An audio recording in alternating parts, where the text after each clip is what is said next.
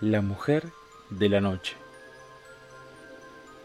Como parte del servicio social propio de su nueva profesión de médico, Demetrio fue enviado a una apartada comunidad en los altos de las montañas. Estaba muy emocionado de poder ayudar a la gente, pero al llegar se encontró con muchísima desconfianza. Lo veían tan joven que les parecía inexperto. Tan solo un par de personas lo vio con buenos ojos y lo recibieron de la mejor forma posible, ya que llevaban meses sin un doctor en el pueblo. Así que lo acomodaron en una buena habitación en casa de uno de ellos y el resto se encargaba de darle comida o cualquier otra cosa que necesitara.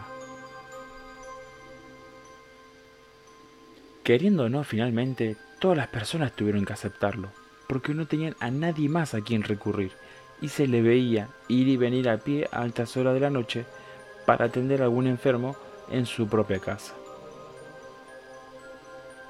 Siempre había alguien que lo acompañara.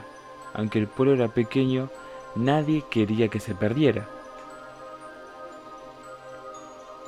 Una madrugada, escuchó el ladrar de un perro y fue a ver de qué se trataba. Distinguió alejándose una figura femenina y encontró en el suelo un rastro de sangre. Con ímpetu le rogara que se detuviera, identificándose como médico y ofreciendo ayudarla. Sin embargo, la mujer parecía ida. Solo caminaba hacia el frente con la cabeza agachada.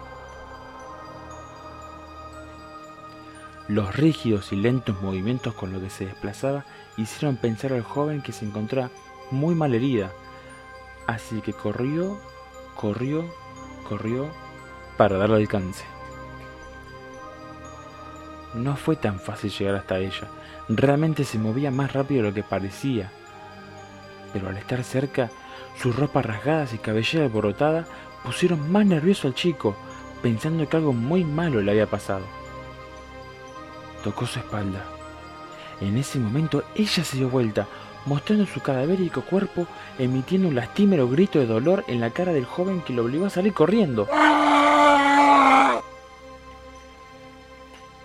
Y así fue. Así fue como el pueblo perdía otro de sus doctores. Todo por guardar el secreto de las apariciones de la mujer de la noche, a la que ellos están tan acostumbrados. Pero no así los citadinos. Ellos hace mucho olvidaron que cosas como estas existen.